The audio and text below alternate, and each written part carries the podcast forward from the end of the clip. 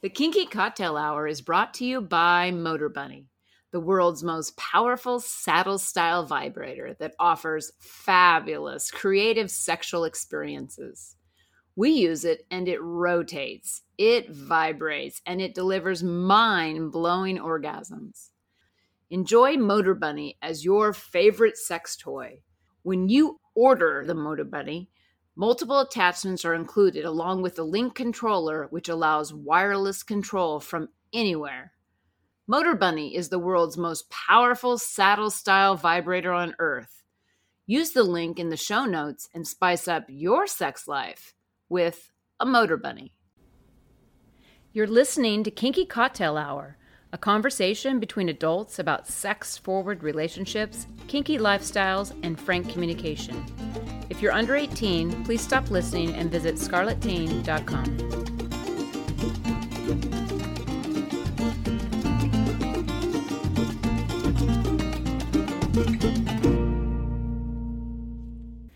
I'm Lady Petra, and my pronouns are she, hers, and we. I'm Safa Master, and my pronouns are him, his, and we. And this is Kinky Cocktail Hour. Cheers! Okay, what are we drinking today?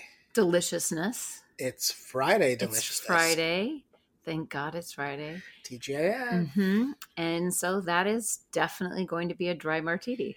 I love Fridays. I love Fridays. Oh, that's so great. Yeah. So we noticed uh, you got a new bottle of Tanqueray and it have new labeling, so it makes everyone a little scared that oh my god, this is not the same gin, but it is. And so typical to our perfect martini, this is like giving out the keys to the kingdom to everybody. There's four parts of gin, Tanqueray dry London gin, and half a part of Dolan dry vermouth and two to three shakes of orange bitters, stirred over a hundred times. I find I would keep stirring longer and longer over time because we have these really excellent turning spoons, and then pour in a chilled glass with an orange twist, and express some orange uh, zest, you know, over it. well, I can't wait to taste Mhm. it. Mm-hmm. I It's gonna love be good. I love perfect martinis. Mhm.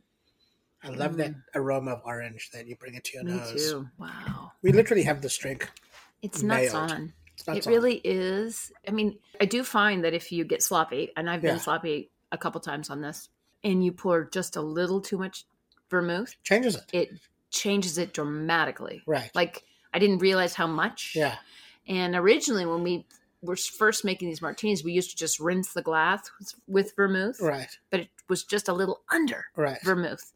And then we tried using the parts that other recipes said, and it was just too much vermouth. Right. And so you really the um, three bears of vermouth. Oh my gosh, I know. But we continued to play with it because we're not just making one cocktail at a time, we're making two and we're making, you know, these are big cocktails. These are healthy glasses. cocktails. Yes, Yeah. these these are doubles for sure. Yeah.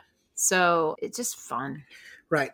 And I think the important thing is that it's literally an eight to one ratio. It really is. yeah. Now, how much orange bitters you add, that's to It's flavor, a preference. Right. We've And- kind of got and- it down to six, Yeah. four to six. And the key thing is a fresh orange peel Yes. to Express. but both express it, but also to Rub make the your edge. make your curl out of. Mhm. And then I make a curl. Yeah. Oh. Yeah. Yeah. You know, you you have to get that the garnish isn't just to make it look pretty, which No, it it does. adds. It actually adds something to the drink, Yeah. and the way the orange oils are expressed over the drink, and the way the orange bleeds into the Mhm. martini and the addition of the orange bitters, it makes the orange a really powerful participant in the drink itself. Now I'm telling you, I've my m- brain goes a million miles an hour when I start thinking of how to create my own bar slash tiki bar of sorts. You know, where I can have creations.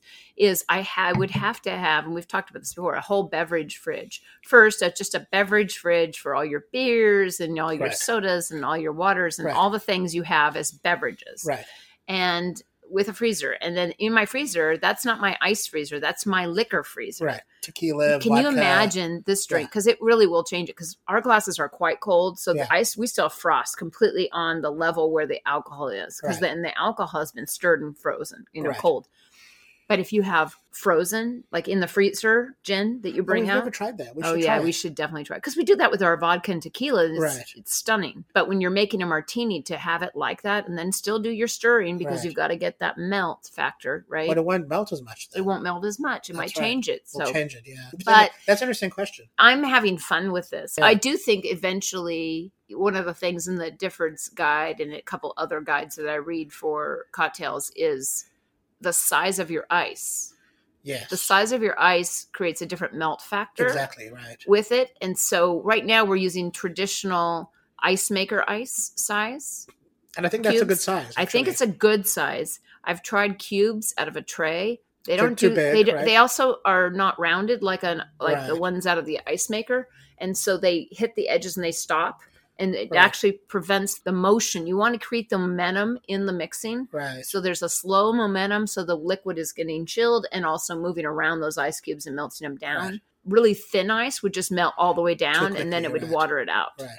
but it's interesting there's a whole conversation about ice because they are talk about mint juleps and things like that and Right. how that affected the drink over the years and just Right. you know back in the day if they wanted crushed ice they put it in a burlap bag and they Sure. would crush it with a hammer Yeah, you can play with ice. We've done things with ice, like make coffee ice cubes yes to put in your iced coffees. now coffee ice cubes in a kahlua type based drink yeah, you could be know. interesting. we've had those Yeah. they're good Yeah. it is actually good Anyway, happy Friday. happy friday